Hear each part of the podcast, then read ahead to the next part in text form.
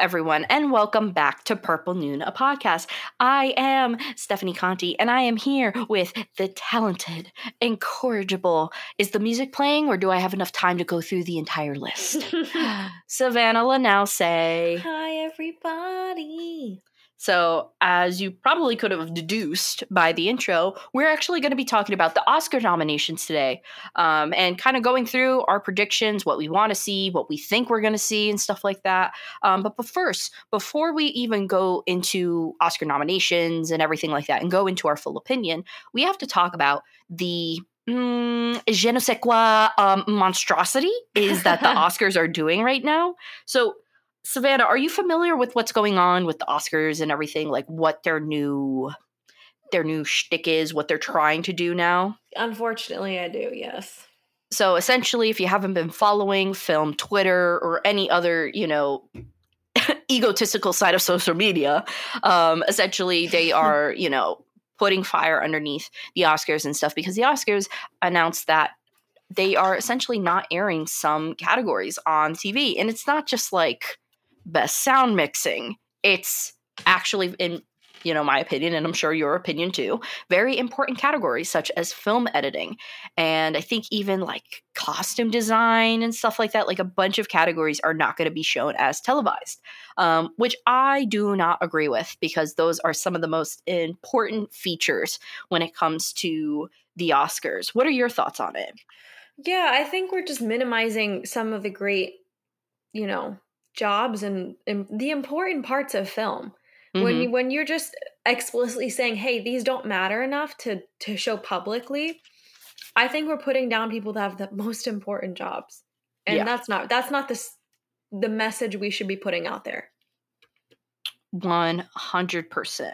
And it sucks because it's like it kind of puts a damper on it for, people who want to see themselves one day go and, win an Oscar, only to them, yeah, maybe in the future, it just deemed as not important as the rest, which is just subjective. Everyone's allowed to have their own opinion, but it's just not fair for the entire Academy to do that. I also do not agree with the hosts that were chosen. Not a fan. I know that they have, I saw the other two girls, Wanda Sykes, and then I can't remember the other woman's name, but as soon as I saw Amy Schumer, I was not a fan. And simply just because I'm not a fan of Amy Schumer. I think she really lost a lot of my respect when, I don't know if you saw, when she did like the roast of Steve-O. It was the roast of Charlie Sheen, but Steve-O was there. Okay. Do you recall that? No, I don't know anything about that. So it was the roast of Charlie Sheen, but she decided to pick on Steve-O because he was there attending and stuff.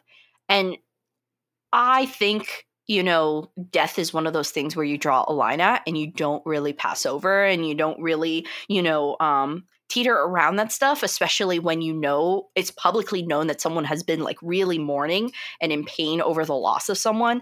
Essentially, she just starts making fun of Ryan's Dunn death and was saying how, she pretty much says like, I think we could all agree that we were actually wishing it was you, Steve-O, that died. Ew. So, and Steve-O, his facial expressions was, he was just mortified by it, And it's just at that point, like, that's just really disrespectful. That's not comedy. Plus, there is massive and massive and massive amount of proof that she has actually stolen a lot of her jokes. So, like, and it's not like, oh, she stole a joke from the 70s and then redid it. No, like, they actually, there's this really big YouTube video clip where it's her essentially just reiterating jokes nearly word for word by other comedians from that same year or only like within a 5-year distance before. That's and it wasn't crazy. Like, yeah, like even like there was a supercut of her ripping John Mulaney. Like, and so it's funny because all the times when people laughed, they weren't even her own jokes. So it's just, I don't know. I never saw the movie Trainwreck. I know a lot of people like that, but overall, I'm just not a fan of her personally. I don't like her comedy. That is why I don't like a lot of, not to get into, the whole female comic thing, but I feel like she harps on the fact that she's a woman And she talks about, like, sex a lot in a really gross way. I feel like that's her shtick, which is fine. Like, if you're funny at it, go for it. But I don't think she's funny. I think she teeters the line of, like, gross and outrageous, which works for some people. But that's all I think she has. So I don't know what she's going to bring to the Oscars, because the Oscars, in terms of comedy, can be pretty conservative. Yes. And also there was a point too where she has a kid and she's married to an autistic man, and she has tended to use that as a reason to make fun of autistic people. And once again, I am not for that. And I do not think that that is appropriate to just collectively say, oh, all autistic people are the same, so I can make fun of them all. So really not a good look and everything like that. But yeah, so I mean, that is what the Oscars are doing right now. It is kind of ugly, and they have amassed major controversy. It's like, I don't think I've ever seen more in terms of, like, award shows. Like, this is, like, the most out of touch one, because there's so much Twitter, feeds and everything like that saying how much, like, all people of film and, like, things like that are so against what they're trying to do. And yet they're just like, well, I mean, we're going to try. It doesn't seem like they're really doing well with it. Not to be rude to anybody's career, but they are definitely out of touch to pick some of the people they did to host, because these people aren't exactly relevant in the time. Like, I like Wanda Sykes, but I haven't seen her in 10 years. That's what I'm saying. She hasn't been around. And then also, if it was just Wanda Sykes, I would be like, okay, I can jive with that. But the whole co-hosting mix match, it just felt like very weird and, like, rushed, put together, find who we can, Yes. Also, the last little controversy that we'll talk about real quick. Have you seen the Sam Elliott controversy? That man, I laughed when I read it. I was like, bro, come on. I love, and also how, like, he's like, it's not a real Western. It doesn't show America. Bro, all the best Westerns are made by Italians who have never stepped foot in America. Look, if he wanted to critique, I get it. If you want Westerns to be made in America, the backbone, that's fine. But I felt like he got very dramatic in terms of, like, this ain't real cowboy. Like, it's a movie, Yes, and I do have to give shout out, because my favorite tweet involving the whole thing is from a Twitter username @asmilingbag, and they put a picture of Sam Elliott crying, and they put actual image of Sam Elliott leaving the theater after seeing The Power of the Dog and being sad because it's a little gay and directed by a woman. So I thought that was really funny, and it really just kind of shows, like, that's literally the controversy. That is it. He really got so heated that he was like, what is a woman from New Zealand going to know anyway? Well, clearly more than you, dude. Clearly more than you. And I like him on Family Guy. That's all I know him was Family Guy. He's funny. I just felt like it was very dramatic. Like, it was also very random. I liked him from the Mountain Dew commercial he did with Little Nas X. Yeah, that's funny. That's all I'm going to reduce him to. That's it. I'm not going to say it. Well, I mean, like, the only other... So he was in The Big Lebowski and stuff like that. Wasn't he in Star is Born? Was that him? Yes. I was also... a pretty good actor. I just don't understand. Like, I feel like where the heat is coming from, it was a very dramatic statement. And it, even if you didn't think it was the most... Like, you can think it's not the most authentic, but still enjoy aspects of the movie. He just came in, like...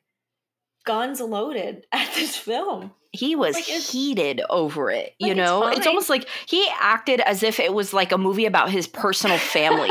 They decided to make it like, like, let's say they changed the character of him in his life and then, made it a gay story instead. That's how he made it seem like, and that's very telling. That's very telling of Sam Elliott to do, That's really funny. Like, don't you think?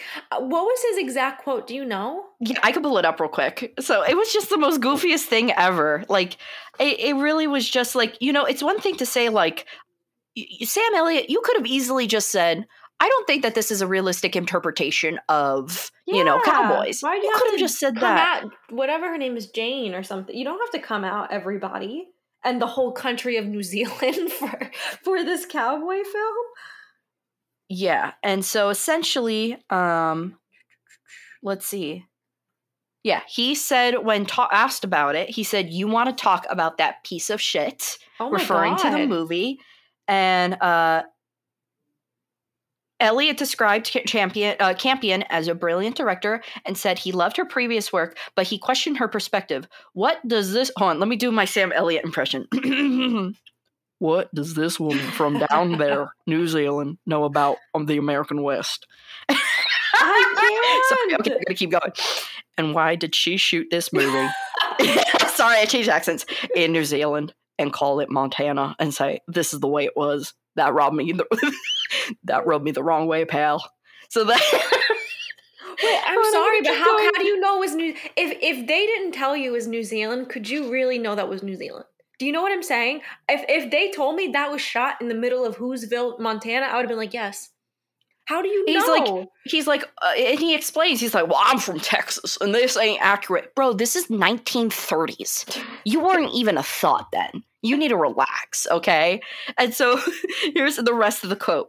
He says, he just came from Texas where I was hanging out with my families, not men, but families, big, long, extended, multiple generation families that made their living in their lives. We're all about being cowboys. Elliott likened the cowboys in The Power of the Dog to Chippendale dancers. They're all running around in chaps and no shirts. There are all these allusions to homosexuality throughout the fucking movie, is what he said. So that was what I went a little bit Scottish there at the end, but I think we got it because his anger proceeded from country to Scottish because that's just how it occurs. I don't know. I think he could have just left it as like, yeah, it wasn't that authentic to me. He really like cut throat this film. Yeah, like, I did not like it. Like he Jesus, okay. Maybe it was one of those things where it was kind of like a maybe like a Piers Morgan and then the princess type of situation, not the princess, but what's her name, Meghan Markle situation. Yeah. Maybe it was that, like maybe he was hitting up Jane Campion at a bar and she was like, no thanks. And you know, now years later he's like, I got all this repression because she made a homosexual film, you know. It's crazy. He took it very personal. That's what I'm saying. Like it was like, oh, a personal attack on his family. When really, like, also, it is not like Jane. He took that like how I took Malcolm and Marie. So no, but it's not like this was also like a book. Take it up with the book. She didn't like come up with these characters. Yes, of course she had like, you know, some creative things. I'm sure she did, but this is a book. So you need to talk to the author of this book, and then, okay, you don't like that it's in New Zealand? Fine. Cool. Yeah, this was not a personal attack on him. Back at him, I'm sorry, dude, but your whole Mountain Dew Little Nas X type of thing was not very realistic either. So, you know, check yourself before you wreck yourself, you know? He took that was too much. Way too much, you know. It was just so unnecessary. Oh, what? Tell me about the movies you've been in. Tombstone? Get out of here! Come on. Tell him make a western then. Do it. Roadhouse. Go ahead. We'll make a western and tell us your interpretation of cowboys. Yeah, it bothers you. We'll make a western. We'll star him, and he'll never be shown in the movie because all men died before they reached his age back in that day. So good luck with your little empty credit if you really want realistic. Come on, Sam, chill out. So chill crazy. Out, Sam. Come on, man. All right. Let's get into these nominees, what we predict, what we think is going to happen, just our overall thoughts and everything. So let's start with an actor in a leading role. So our nominees are Javier Bardem for Being the Ricardos, Benedict Cumberbatch for The Power of the Dog, as Sam Elliott would say. Andrew Garfield for Tick, Tick, Boom. Will Smith for King Richard. And Denzel Washington for The Tragedy of Macbeth. So, Savannah, who do you want to win? Well, who do you think is going to win? I would really like to see Denzel get it. But I feel like this is going to be like a three-way thing. I think Will Smith actually does have a very good chance of winning this year, and so does Benedict Cumberbatch. So yes, I feel like it's a toss-up. Truthfully, I do think it'll be between Denzel and Benedict Cumberbatch, but Will Smith is definitely a strong I wouldn't be surprised if Will Smith took it this year. So I think it's anybody's game, really. Yeah, so I do think Denzel, for me personally, I would say Denzel Washington for The Tragedy of Macbeth. Yeah. I thought his performance was the best. I did not get to see Tick, Tick, Boom, and I did not get to see Being the Ricardos. So I can't really say much about the rest, but Denzel Washington really did it in Tragedy of Macbeth, so I'm going to say him. I know Will Smith did win recently a SAG award for King Richard, yes. So I think he would be second in line. And then overall, I think who could be the wild card would actually be Andrew Garfield for Tick, Tick, Boom. Because people like biographies, and that's a biography. So, I mean, in a sense, that would boil it down to Will Smith and Andrew Garfield. But I do feel like that could really be a wild card. Yeah, I think – so every actor, I think, in this category – like, every actor does deserve some recognition. I think everybody did yes. a great job. It's nothing not deserved. Mm-hmm. But I would really like to see Denzel get it. I think yes. he did a phenomenal job. All right, so we are saying that we want Denzel to win, but mostly Will Smith will win. That's our prediction. And our wild card, we can agree, would probably either be Andrew Garfield or Benedict Cumberbatch, right? Yes. Okay, cool. All right, actor in a supporting role. So we have Ciarán Hinds for Belfast, Troy Kotsur for Coda, Jesse Plemons for The Power of the Dog, J.K. Simmons for Being the Ricardos, and Cody Smit-McPhee for The Power of the Dog. I'm telling you right now, if Jesse Plemons gets it, this doesn't make sense anymore. This man really came in and said, "How you do, ma'am? I really found you fancy, and I like your meatloaf." And then that's he left, enough, and then, Phil. You know, that was... That was it. So I really, I like Jesse Plemons a lot as an actor, but I don't see him taking this one. I'm sorry. Yeah, no, he's great, but Did you get to see Coda? I did. Did you like it? I did like it. Okay. It's not my favorite movie of the year, but I really enjoyed it, and I think it's getting the well-deserved attention. Okay, so I also did not get to see Belfast. So for me, my guess... I think it's going to be Coda for Troy Kotsur, because I know a lot of people have been talking about how good Coda is. So I have a feeling Coda is going to take some noms, like it's going to take some awards with Power of the Dog equally. So I think that actor in a supporting role is going to go to Troy Kotsur. However, I can see that, and I say that's what's going to be, and I think the Oscars are going to lean towards that. Wild card would probably be Ciarán Hinds for Belfast. Yeah. I would like to see... I really liked J.K. Simmons' role in Being the Ricardos, but I don't know if it was like... I think it was fantastic, but I don't know if it was necessarily Oscar-worthy. Mm-hmm. I think Coda will get it. I think Troy Kotsur will get it. And I think the wild card will actually be Cody Smit-McPhee. You know, I can see that, but I just feel like for Cody Smit-McPhee, there wasn't enough range. I think his performance was great, and I really like his character, but I really think majority of the character did the work rather than him, if that makes sense. Sure. Yeah, that does make sense. Okay. So who would you say is your number one? Who do you think is going to win? And then what is your prediction? I think Troy Kotsur will win. That's my prediction. And okay, think the wild card will be even Power of the Dog. I do think for some reason I could see Cody him Smith-McPhee. Taking it over some of the other ones. Yeah. Yeah. And so I do see – I think it'll be that and then possibly also Ciarán Hinds, I think, has a possibility because I know Belfast was talked a lot this year. Now let's get into actress in a leading role. So we have Jessica Chastain for The Eyes of Tammy Faye, Olivia Colman for The Lost Daughter, Penelope Cruz for Parallel Mothers, Nicole Kidman for Being the Ricardos, and Kristen Stewart for Spencer. With everything going on, I think it's going to be Kristen Stewart. And I agree. And I saw the movie and... There is a lot of Princess Diana stuff out with The Crown. Yes. And there's been a lot of I think a film before. She is the best Princess Diana. And she will probably be the only Princess Diana in most of our eyes. She did the most amazing job. And I do think she deserves it. Mm-hmm. Now, I will say a really high second contender is Jessica Chastain. I also saw that movie. And she was unrecognizable. So, you know, I actually would have thought Andrew Garfield would have been nominated for that movie than Tick, Tick, Boom. I thought so too, but I think it comes down to the fact that The Eyes of Tammy Faye didn't get much traction. Yeah.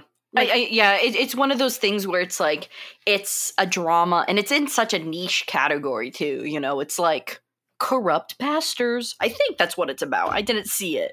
But yeah, I mean, it was more about a corrupt pastor and his like actual Christian wife.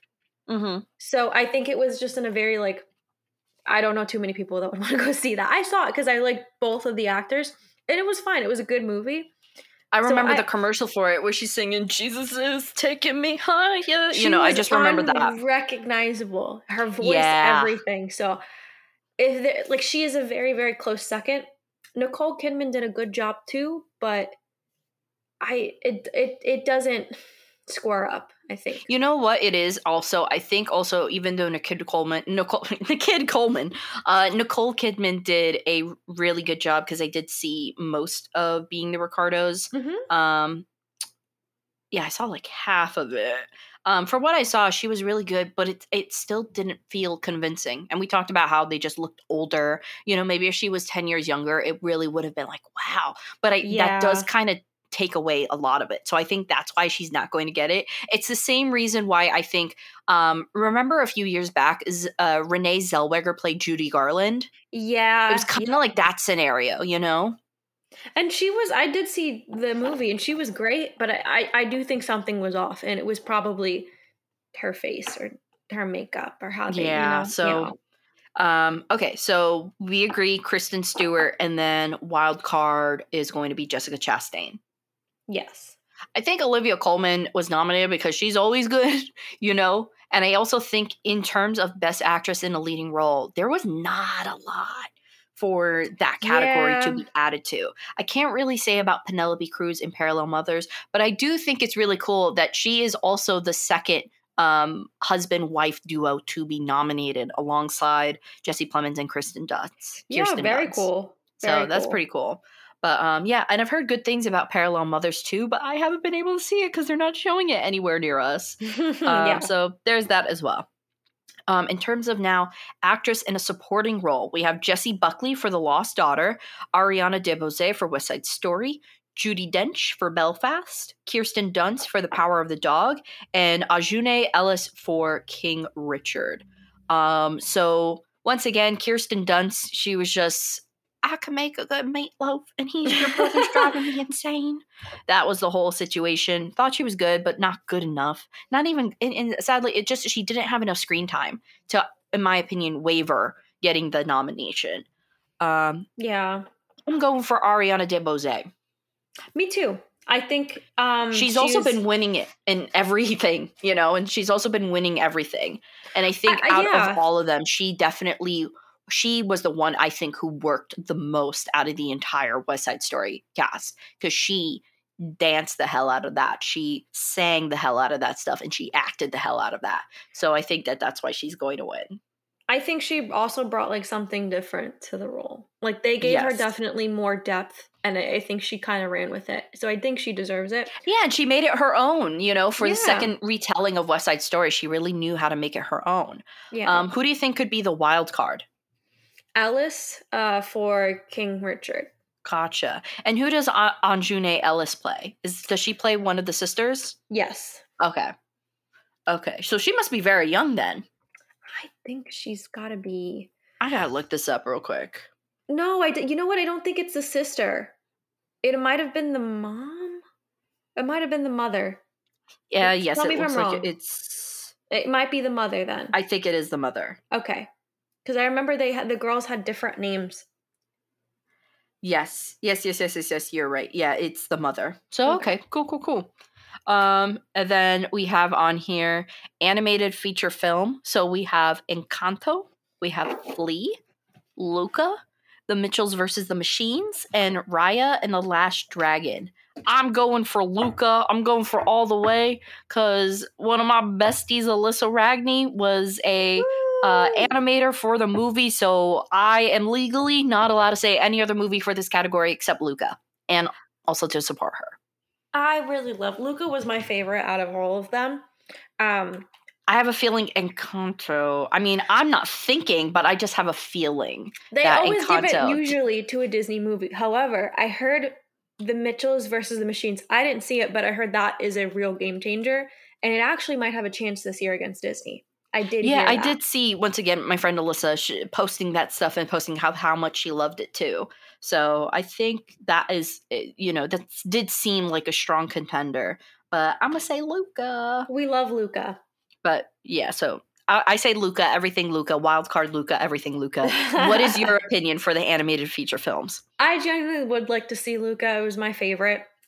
But unfortunately, I don't think it'll surpass Encanto because of all the traction Encanto got. And Mitchells and the Machines, because I know they were a little bit more critically acclaimed.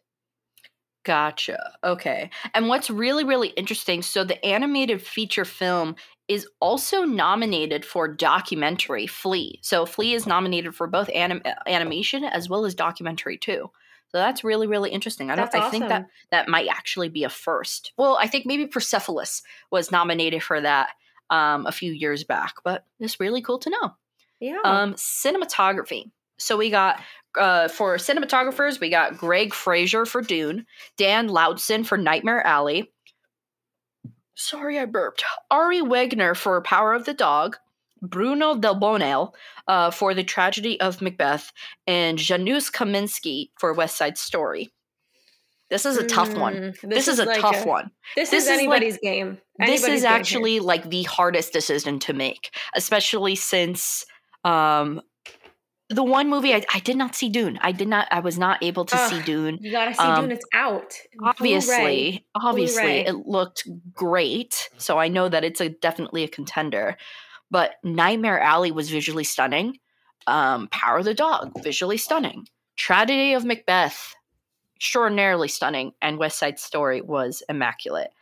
I would probably vote for Tragedy of Macbeth because I think it was really ingenious how they worked with, you know, black and white. And I think people can view that as like limitations. I think, though, that it showed how well they were able to do with a black and white challenge, if you will. But I also could see West Side Story taking cinematography. I really do think every one of these cinematographers deserve it, but yes, I think it'll be I genuinely think it'll be between West Side Story and Dune, and I would pick West Side Story. Gotcha. Do you think Nightmare Alley or Tragedy of Macbeth could be a wild card though? I actually think Power of the Dog would be the wild card. I have because, yeah, the area. You know, I think for me, the reason why, like, because cinematographers are essentially the people, not many people know what cinematographers do. Directors talk to the cinematographer. So if the director says, I envision this, the cinematographers make it happen. Yeah. So I think even though Power of the Dog is beautiful film and stuff like that, part of me wonders if that's also just due to location rather than cinematography, which it still makes it a beautiful film, but I'm very partial to. I've also shot on black and white before, so I know how tough it is to shoot on black and white, and because a lot of people think it's easy, and it's not. So that's why I'll also say Tragedy of Macbeth, because it's hard to make, especially now since we have color, black and white interesting, and Tragedy of Macbeth makes black and white interesting, so I'm going to go for that one. Okay, so we got costume design. So we have Cruella by the costume designer is Jenny Bavon. We have Ciriano. Oh, Lord, this is a great name. Massimo Contini Parini and Jacqueline Duran. We have the costume design for Dune by Jacqueline West and Robert Morgan. Luis Sequeira for Nightmare Alley. Isn't that partially your husband's last name? Yeah. Gotcha. But I never refer to him as that partial last name. No, I don't either. And then West Side Story, Paul Tazewell. I think this has to go to Nightmare. Oh, no, this got to go to West Side Story. I agree. Yeah. I think Dune is very, like, futuristic garb. A lot of mundane tones and stuff, and it still looked pretty cool, but I think West Side Story was explicitly harder because of how vivid everything was. Yeah, I agree. I think West Side Story will get it. And also the fact that they had to pick all these outfits and design them and everything like that, and still keep everything up and fitted for dancing and singing and all the running and stuff like that. Yeah, so yeah. I'm going to go with West Side Story. However, I do think Dune could have a shot as well. West Side Story. I actually think maybe Cruella, because that's the only other, like, Ciarán is period pieces, and Nightmare Alley was cool, but also a period piece. But I think Cruella had more of the outrageous costuming, so maybe Cruella, but I do think it will mostly go to West Side Story. Gotcha. Okay. Next we have the category of directing.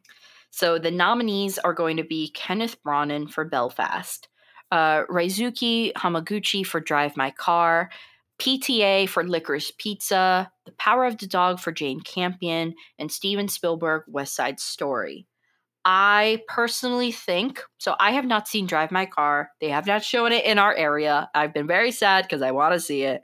I think know where it might be on, let me look it up. It might be on HBO. Oh, I know. Oh, yes. I think it comes out in a few weeks on HBO. Before the Oscars, it does. We gotta watch it.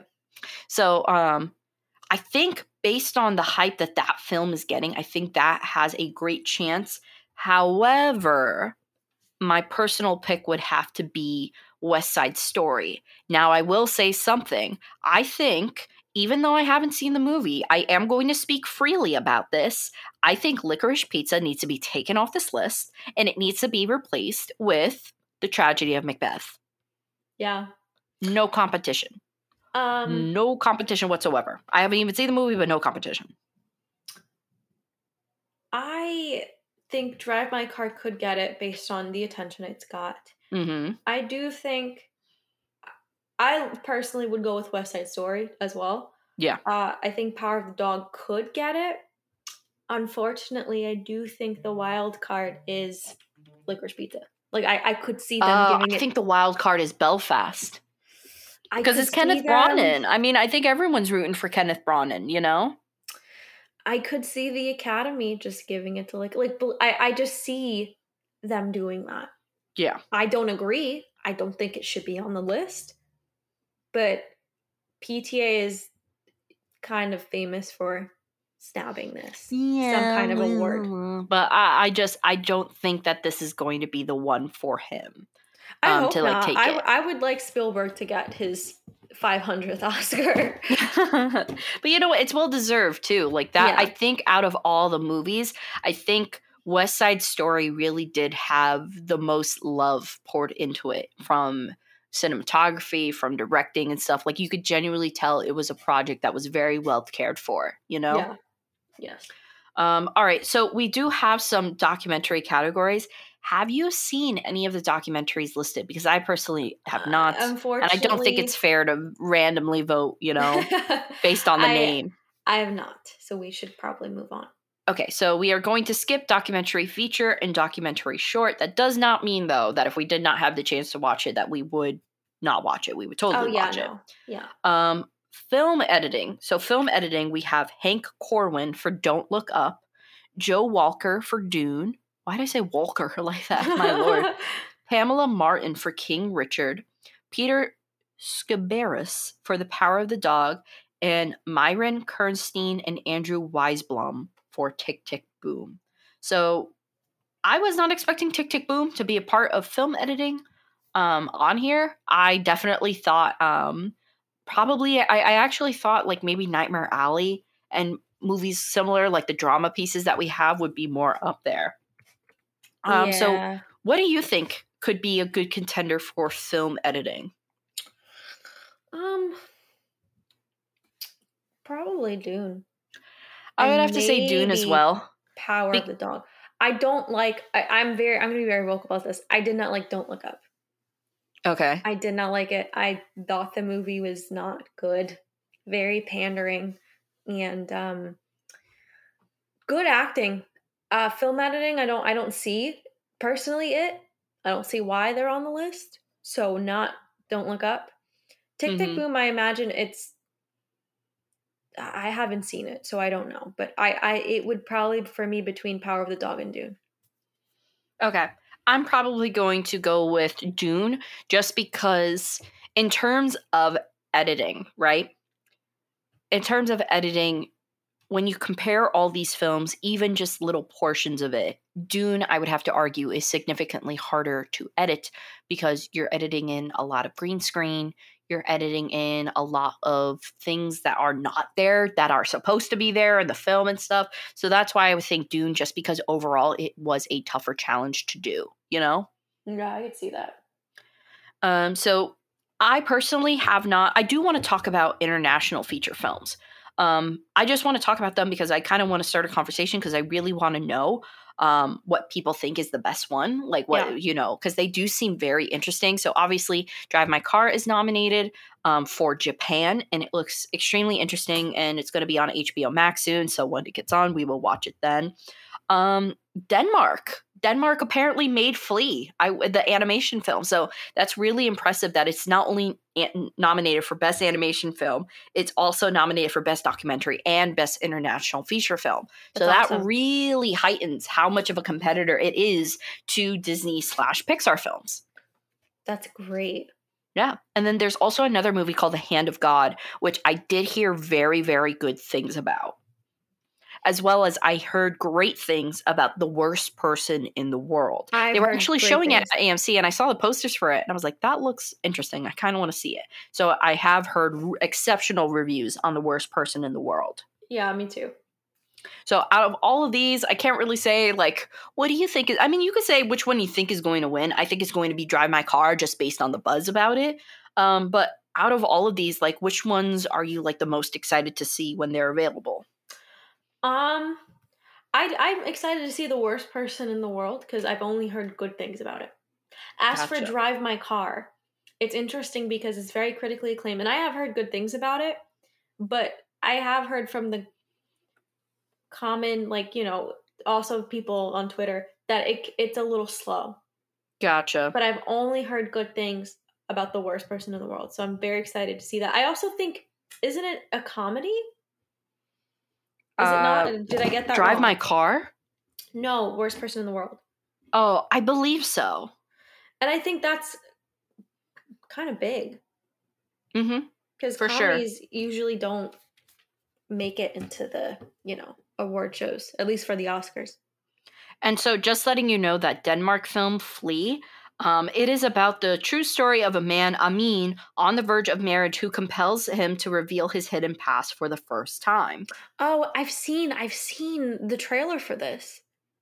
I have. Yes, it looks really great. And for The Worst Person in the World...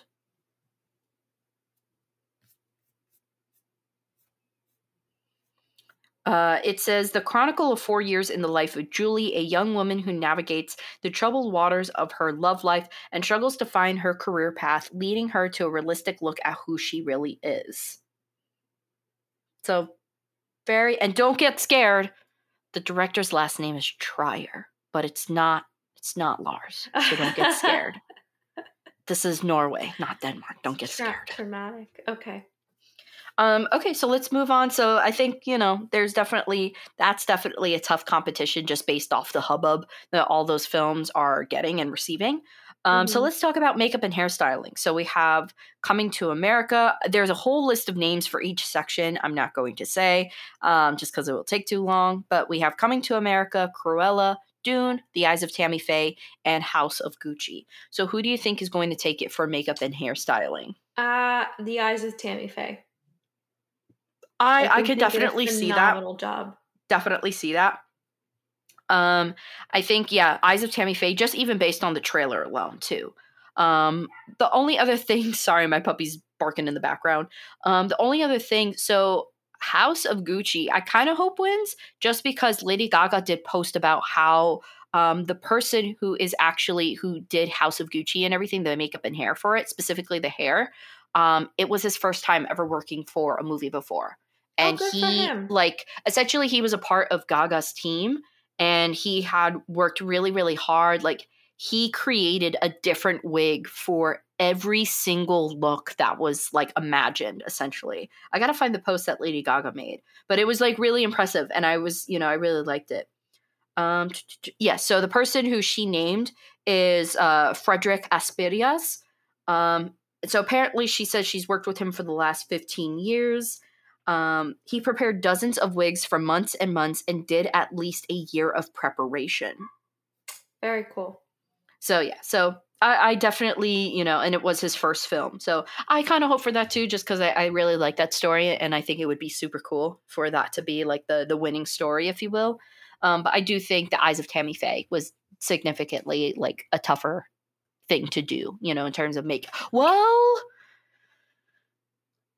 Jared Leto did look pretty unrecognizable.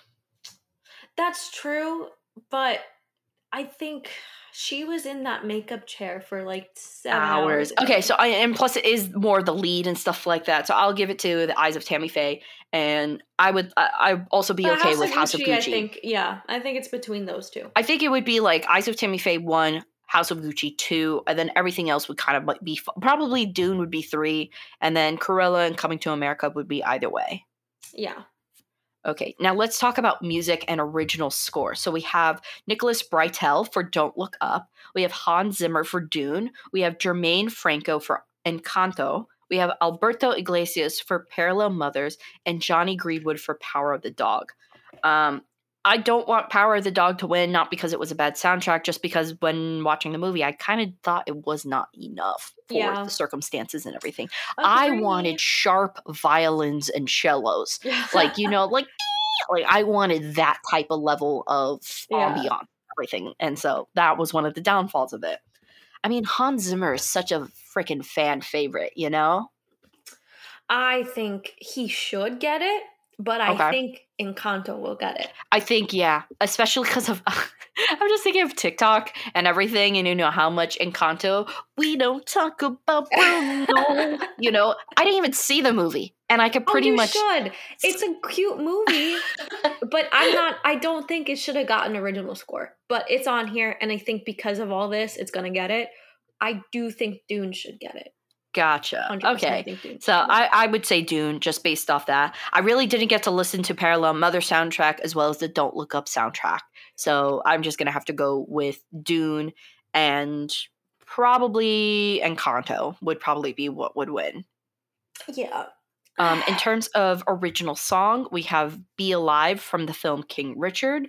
We have, which is actually music and lyrics by Dixon and Beyonce Knowles Carter. So Beyonce is nominated for that song.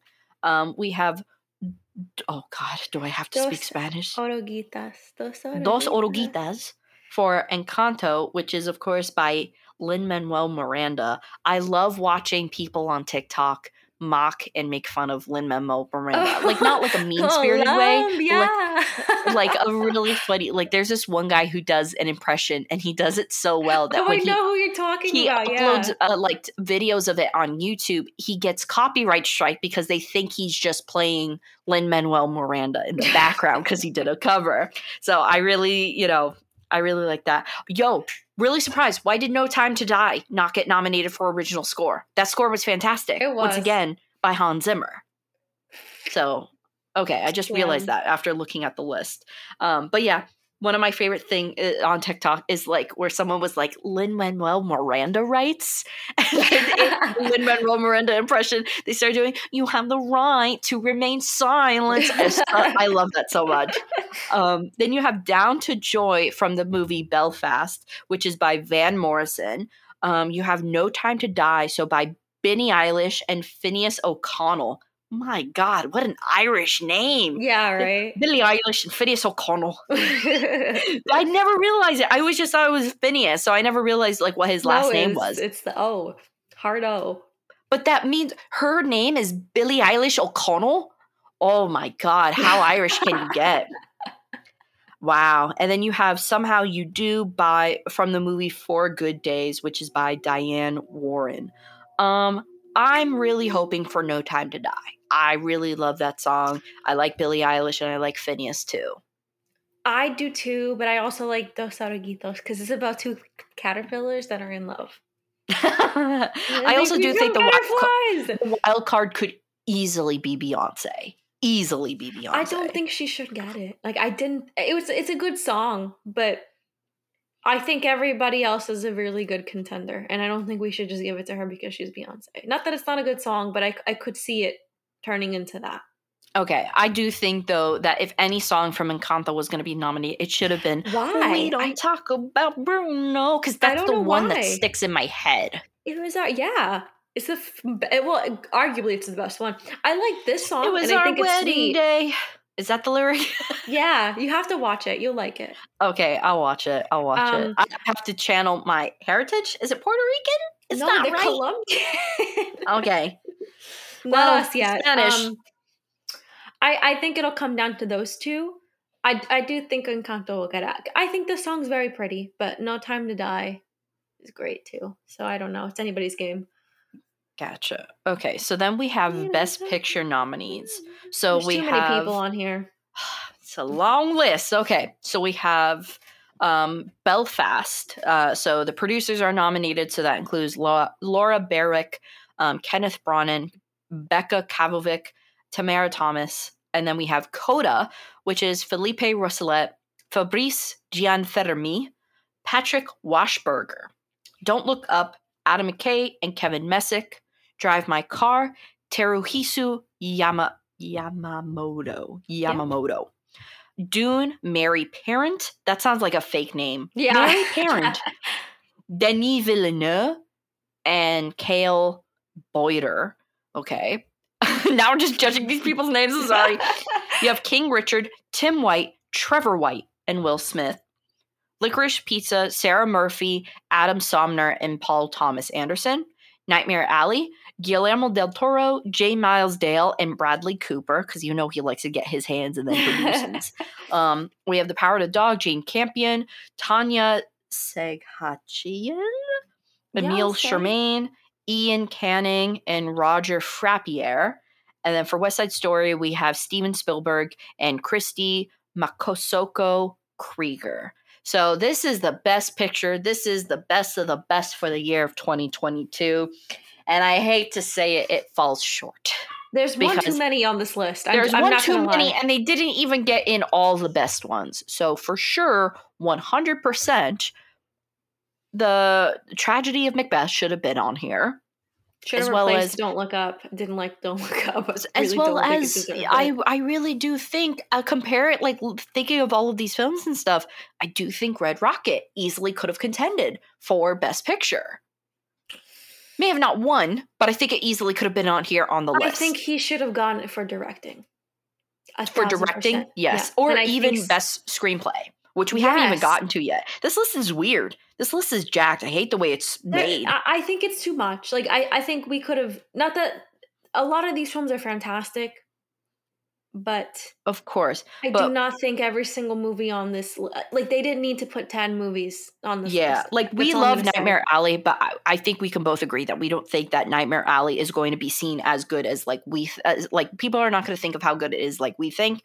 So I don't think Best Picture is going to go to Nightmare Alley. I don't think it's going to go to Nightmare Alley. I don't think it's going to go to King Richard, Don't Look Up, Belfast, or Coda. I don't think, not that they're not good movies in itself. The real competition is West Side Story, Power of the Dog, Dune, and Drive My Car. Yes. I hope so. I hope they don't throw like Don't Look Up or Licorice. Like I don't want that. Anybody else could win. Yeah, I can't wait to see Paul Thomas Anderson go up on stage and say something stupid like the past few months he's been doing. He's been taking L's on all his interviews. You know, it's funny, though, because I think, told me that your dad thought it was boring. And I've just been hearing a lot of people say, like, this is a boring movie on top of the controversy. Yeah. Yeah. And I think it's also one of those things where for a majority of people, I think, honestly, if Paul Thomas Anderson didn't make this, no one would be talking about it. Or if people were talking about it, they would only be talking about it for its controversy, not because it's a good movie. I think sometimes people just really want to like the controversy and really just want to get in on that bandwagon and everything just because it's hip, it's cool, you're unique, you're so different if you like a film involving grooming, you know? Like, I think that's what people are kind of getting sucked in by. But the fact of the matter is that it's a movie that's not supposed to be made for you and me and even for our age group. It's not even supposed to be made for anyone like over 25 based on what it is, you know? Yeah. I don't want to see it win just because of that. And then also, once again, I do not like the way that Paul Thomas Anderson has been handling the feedback that he's been getting. All really great criticism, by the way, and he's just not knowing how to take care of it properly. With that being said, I do think probably it's either going to be Power of the Dog or West Side Story. I think those are really the two top big contenders. I hope so. They better not. Stephanie, if Don't Look Up gets it, I will have to like get on this podcast and rant for an hour. So, and then I also think that there could be a wild card. And the reason why I say this is because a few years ago, do you remember, what was the movie? It was the movie about priests sexually molesting children, and it was nominated for so much, and it was nominated for Best Picture, and the only thing it won was Best Picture, and it lost every other category. It was Spotlight or Dow? Oh my God, there's so many movies about priests. I think it was Spotlight. I did like Spotlight. I did like Spotlight a lot. I think, but no one was expecting that to win the Best Picture award. So I think that this year, I think there's going to be another wild card thing that. Oh God, okay. And I think I think Belfast is going to take an L on every category except Best Picture. My gut and my groin is telling me that Belfast is going to take this home. I could be wrong and stupid, as I have been before, but something's telling me that a Spotlight type of thing is going to happen, and we're going to – because how else is the Oscars going to get hubbub? They got to really throw us some curve, you know, and they're going to be like, oh, yeah, you thought Dune was going to win? West Side Story? No, Belfast. You know what? I can get down with Belfast. So I think that's going to be their wild card, and I think that's going to be the outcome. I think it would be cool to see, but, you know, it would be definitely very interesting. Yeah. No, I'll get down with Belfast. So what would be your personal pick? I would say West Side Story. I think West Side Story, or even something like Dune, I wouldn't mind seeing win, but I would personally like to see West Side Story get it. Gotcha. So let me ask you this. Is Dune as good as Prisoners? I don't think you can compare. I think it's different because Dune is like very science fiction. I don't think there is a need for that intensity that Prisoners has. So I think it's very hard to compare movies like that. I think Dune in its element is the best. Then let me ask you this. How about isolate the directing? Isolate the directing from Denis Villeneuve. What do you think is better? Again, it's hard because when you look at the acting and when you look at like the storylines, you're talking about like two different worlds. Yeah, Prisoners I can see that. Is a fantastic like crime thriller, and then Dune is like science fiction sand, you know, like a little slow burn. It's quiet.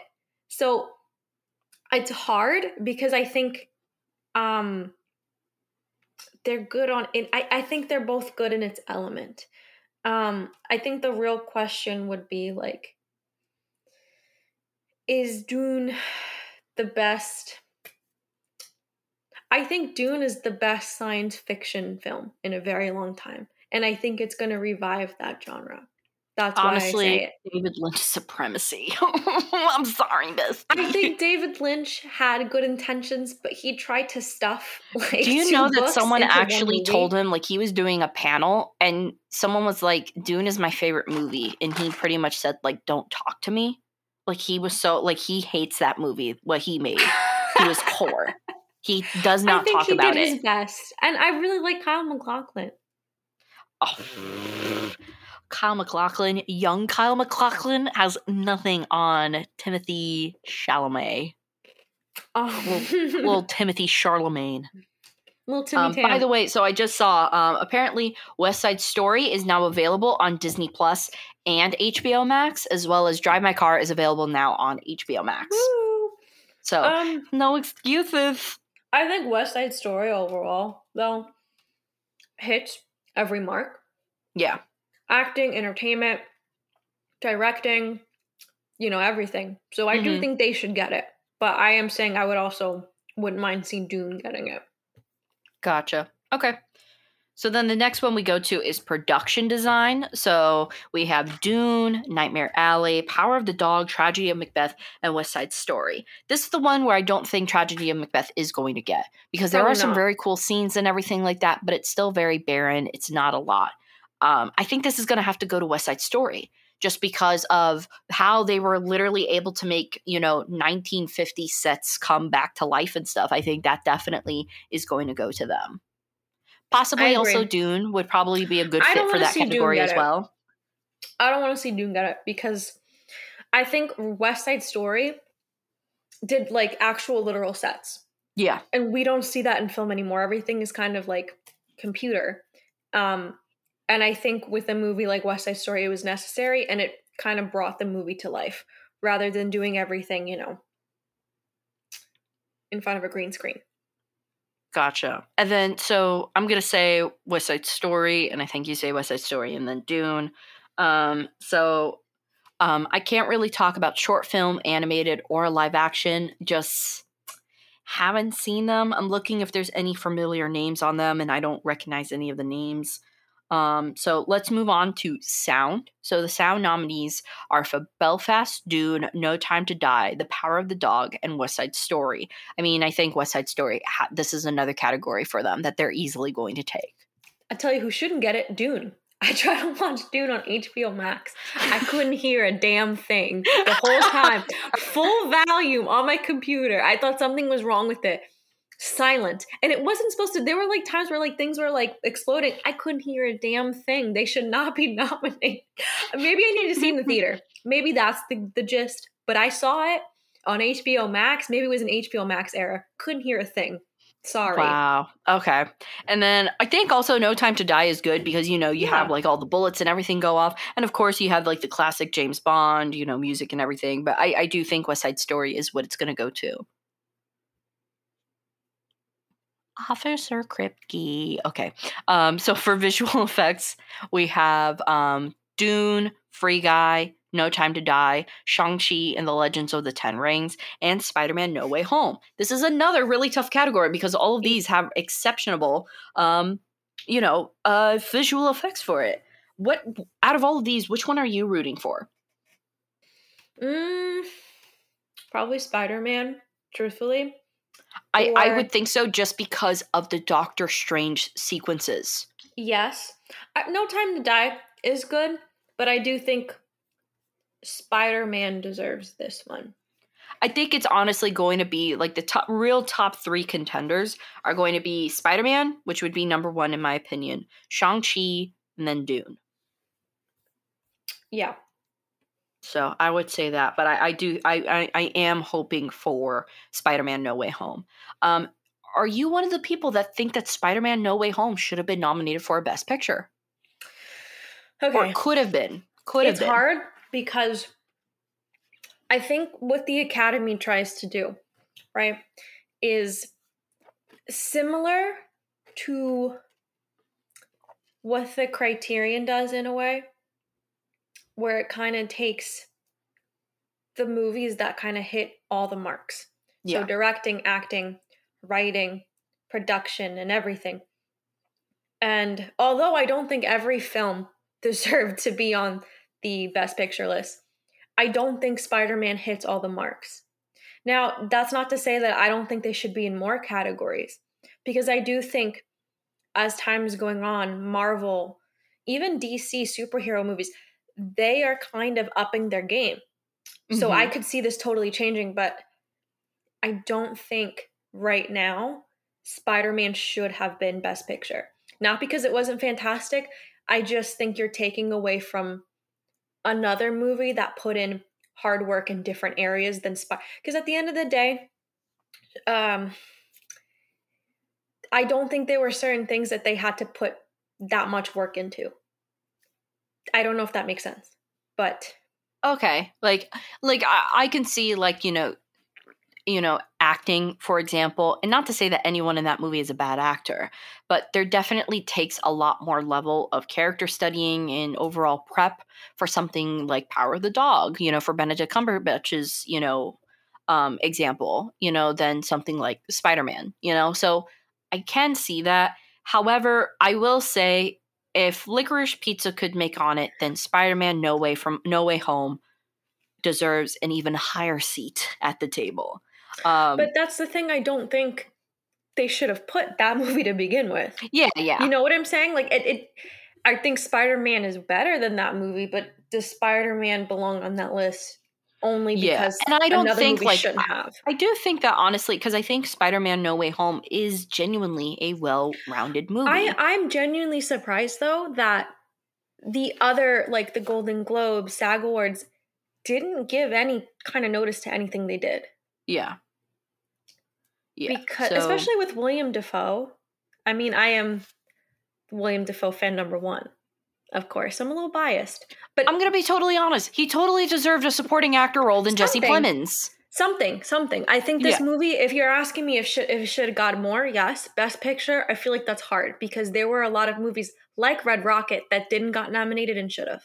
Gotcha. And Red Rocket put a lot of work, the acting. That was a very complex movie and it should have gotten Best Picture. But I do think as time goes on, because I'm not one of those people. I'm not also one of those people that are against like, oh, Marvel is not real cinema. No, I think honestly true. Marvel has really put, like, you know, maybe 5 years ago you asked me, I would have been like, yeah, like it's not that great. Or not even though it's just that great. It's just not that same level, like same caliber. But honestly, like after, you know, the past, I think for me, I really started having a turning point with Marvel after I saw Shang-Chi. I was like, oh, okay, Marvel's actually like really putting in more effort now. They're not just riding the coattails off the Avengers. So I think Marvel is heading in a really good direction, kind of like what, like you said, what DC's doing, like with the whole Batman and stuff like that. I think they're heading in a good direction for that. I personally think that Spider-Man No Way Home, in my personal opinion, it did deserve a nomination for Best Picture. Could it win? It could. Would it? No. But and then I do also think that William Dafoe did deserve. I mean, come on. That's some nice cheap trick you got there. I mean, come on. Great impression. Thank you. I just think better than my Sam Elliott impression. I just think Marvel still has a little bit to go before they hit that. I think Marvel, this is maybe what I'm getting at. Mm-hmm. Until they're not afraid to do certain things, I don't think so. Yeah. Marvel is still afraid to get into dark places. Kill your main characters. Kill a superhero. Make him go through wait till the very end. Don't wait till the sixth installment. Give me a movie where it just ends. Give a superhero a mental illness. No continuation. That's what I want to see. Mental illness. Give give the Star-Lord Prozac or something. You know what I'm saying? Give him a struggle. Make Star-Lord bisexual and make him come to terms with that.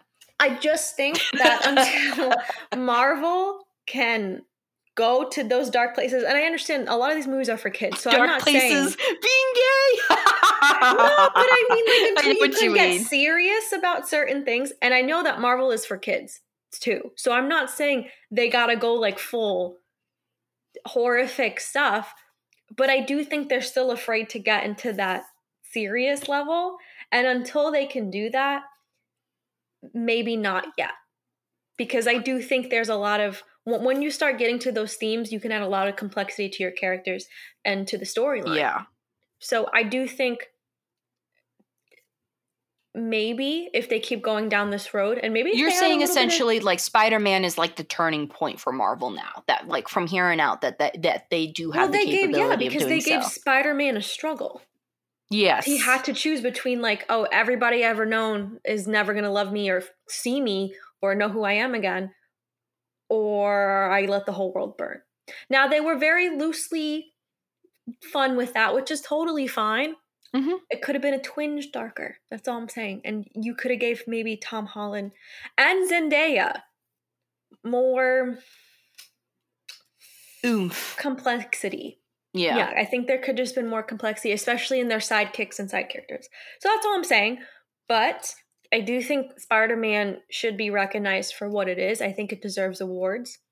I just don't know if they're there yet. Not to sound pretentious, like, oh, the Academy. No, the Academy messes up all the time. So I do think that you're onto something, though, because I do have something in my gut is telling me that not Spider-Man, but the next Doctor Strange movie could be that new bridge, because you have Benedict Cumberbatch, right? You have, like, once again, some of the best visual aspects of Spider-Man is all in that movie. So yes. I think that's going to be that bridge that we could potentially see where it goes from, Marvel now going real cinema, that real good cinema that we enjoy. I don't think the Academy could ignore it for much longer. I also think because WandaVision won a ton of awards at the Emmy, because WandaVision got dark. Yes. WandaVision got dark, and she was very complex. So I think if they start bringing that into their films, yes, absolutely. Yeah, because I do think, honestly, for TV shows and everything, but honestly, in terms of Marvel overall, WandaVision is the best project that they've done, because it is so well-rounded, and it covers so much stuff, and they were not afraid, because since you had so many different episodes and stuff like that, they essentially had more time to play around with things that normally they would be afraid to play around with. So I totally agree on that. If we can start, applying those kind of tactics from WandaVision into their movies, I think also, too, they're realizing, like, oh, they can still make money if they don't make children's movies at the end of the day, I mean, look at Batman. Many Batman movies have always teetered on the rate. Like, Joker was R-rated, and it's still extremely popular despite it being R-rated. Kids can still dress up as Joker or Batman, whatever it may be. So I think also there's that, too. I think we need to realize there's also enough content out for children in terms of superhero stuff. Oh, like, Cocomelon? No. No, there's just years and years of, like, the kiddish Batman and, like, Batman from 1997 and the Superman. And Teen Titans, go! There's nothing wrong with making films that are family-oriented, and I think that's what Marvel goes for, and that's totally fine. But they did it through WandaVision. They can do it again. WandaVision was not this crazy adult, there were a lot of, but they were complex themes that we understand. And then kids can also enjoy because they're superheroes and fighting. So I think they kind of cracked the code with that show. If they can keep doing that and bringing that complexity and darkness into their characters while also having light moments. Yeah. Why not? Put them in the Oscars. 100%. I also do think the acting is something that needs to be dialed up a little bit more for, like, look, did I cry when, Aunt, what's her name? May. Aunt May. I almost said Mary. Aunt May, when she got it.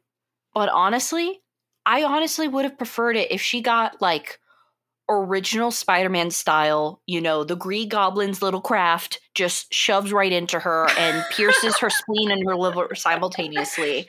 That would have made me cry. Do the stuff that is making me cry while watching Euphoria and apply it to Marvel. Go dark. Make me sob. Make me angry. Go ahead. Play with my emotions. I want Marvel to do so. I think they are definitely heading in that direction. And I don't think the Academy can ignore superheroes for that much longer. One more thing. I think Spider-Man had a fantastic soundtrack, especially for Best Original Song. When the night is taken over and the moon's banger. That had such a great soundtrack, okay? No, I think this movie should have been recognized a little bit more during award season. For sure. All right, let's get into... Nothing. I'm very upset. Constantly. That man, nice chick, that man did, like, you got there, Oscars. That man did Nightmare Alley, this, and he was also in another movie at some point. I watched him like 3 movies this year. What's going on?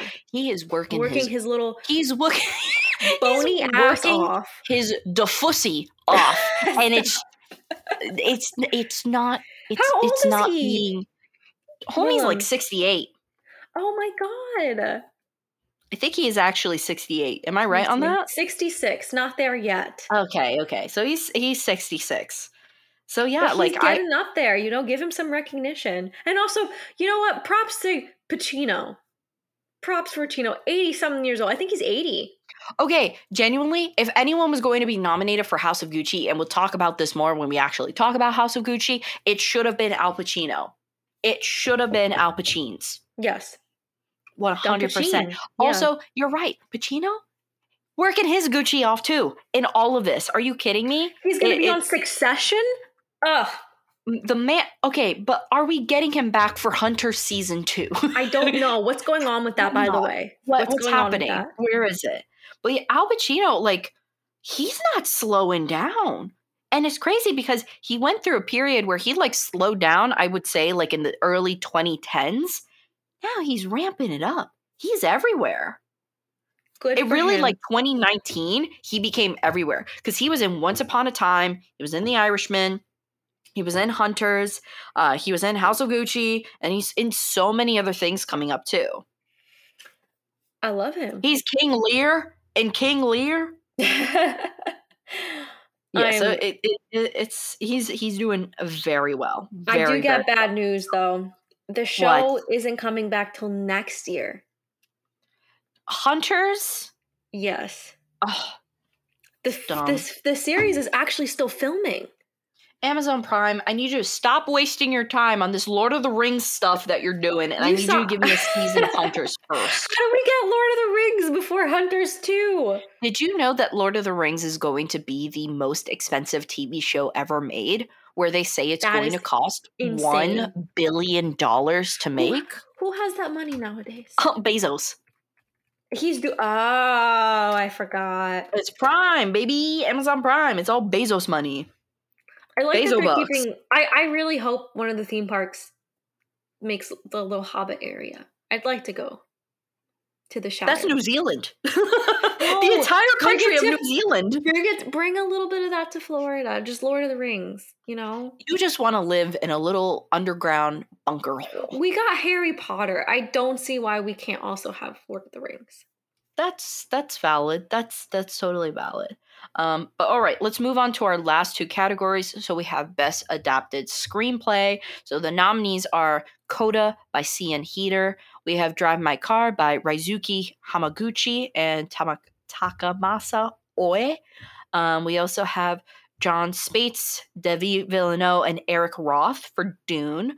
We have Maggie Gyllenhaal for The Lost Daughter and Jane Campion for Power of the Dog. I really don't know enough about The Lost Daughter, and I don't hear enough about the hype about it to actually think that it's going to get anything. I think probably Dune is going to get it. I've never read any of these books, but I assume Dune too. Okay. Because of how I've heard it's very accurate to the books, at least.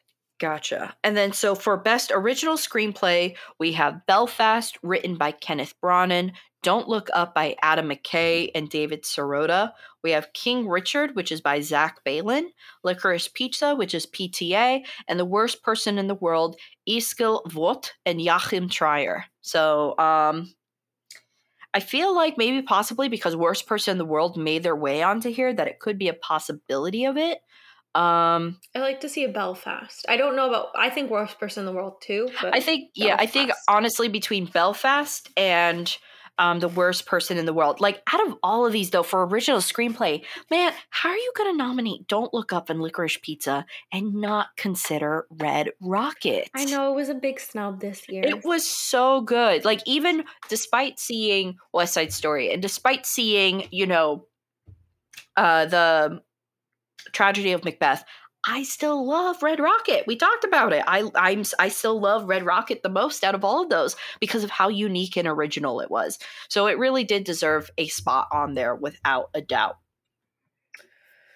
And arguably, I feel like adapted screenplay could have also been Tragedy of Macbeth too. But then again, I don't think, did they really? I never read Macbeth before the original. You're right. I don't know. Yes, I don't know if it was verbatim, then I could understand why it was not, you know, applied. You know, but it's interesting because Sean Baker has never gotten any recognition from the Oscars. He has not, and that's disgusting. But the only thing is, William Dafoe was nominated for Best Supporting for Florida Project. That's what I'm saying. I feel like it's a direct snub. What's going on, guys? It's because, obviously, the Oscars have no taste if they're going to put Amy Poehler on the front run. Come on. good. What else is Sean Baker? Do you know what else his next thing is? I am not too familiar. I can look it up real quick and see if he has anything planned. Else? Maybe not, honestly, because that just came out. Let's see. So in terms of, no, it looks like right now. So he probably does have New Jersey. Yes, we're homies. What is it with us and our proximity to New Jersey-based directors? I don't know. I mean, I'm from New Jersey, so I'm excited to see somebody else is from New Jersey. So I'm like, ah. But yeah. Anyway, New Jersey. But, yeah, so else? That is all. No, that is it. So that is our complete Oscar rundown. Let us know what you guys thought. If we mentioned any movies that we may have said that it was, you know, that we didn't get a chance to see and stuff like that, please comment down below your thoughts and everything. So the 94th Academy Awards are going to be premiering at the Dolby Theater Sunday, March 27th, 2020 in the evening of, you know, whatever time. So yeah, so that is when not sponsored. Could be, should be. Just putting that out there. So yeah, so that is our takes for the Oscars. As always, thank you so much, Sensei David, Homeboy James, and Danny Boy. Thank you so much. And if you want to know how you can be shouted out every single episode when we get to record, please check out our Patreon and all the links left in the description of our YouTube channel and YouTube video, whatever you're watching on. And yeah, thank you guys so much for listening. And, you know, being supportive. We're sorry for the inconsistencies. I got sick again with a sinus infection, so I apologize. You know, I literally could not, like, you guys are actually welcome because I was hacking. And I did not want to talk about movies. And then all of a sudden you would just hear me coughing loudly and shockingly into your ears. So, yeah. And then, of course, too, school and everything like that, but we're still chugging along. We're going to keep going. Check out the links below to see ways that you guys can support us. And next time you hear from us, we will actually be talking about House of Gucci. Boof. Yeah, boof. All right. See you then. Bye-bye.